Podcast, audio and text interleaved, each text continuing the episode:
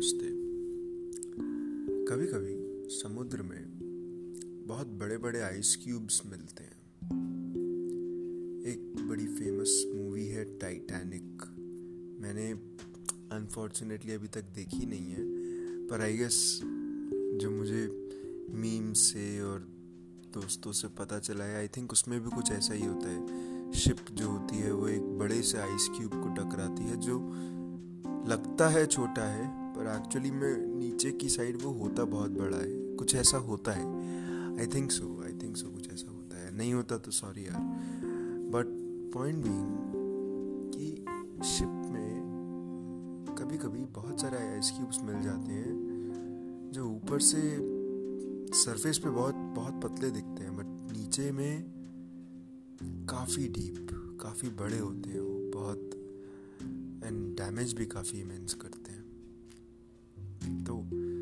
जो बंदा सेलर है, उसको तो सिर्फ़ सरफेस दिख रही है। वो चाह कर भी, चाहे भी तो भी जो depth of the ice cube है, उसको नोटिस कर ही नहीं सकता, है ना?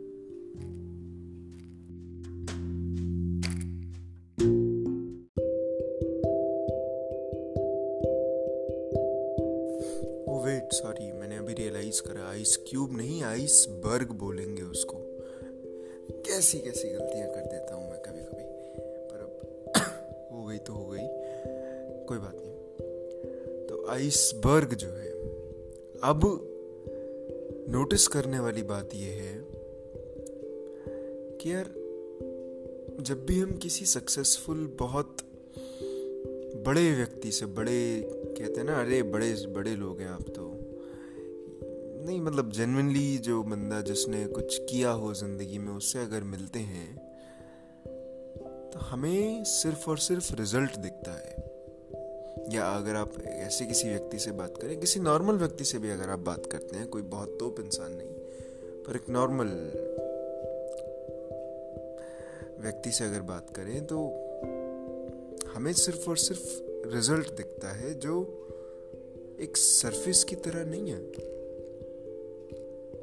एंड उसके नीचे, उसकी डेप्थ में, उस व्यक्ति के सक्सेसेस फेलियर्स पुरानी मेमोरीज एक्सपीरियंसेस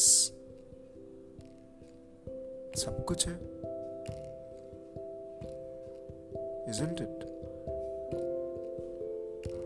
namaste.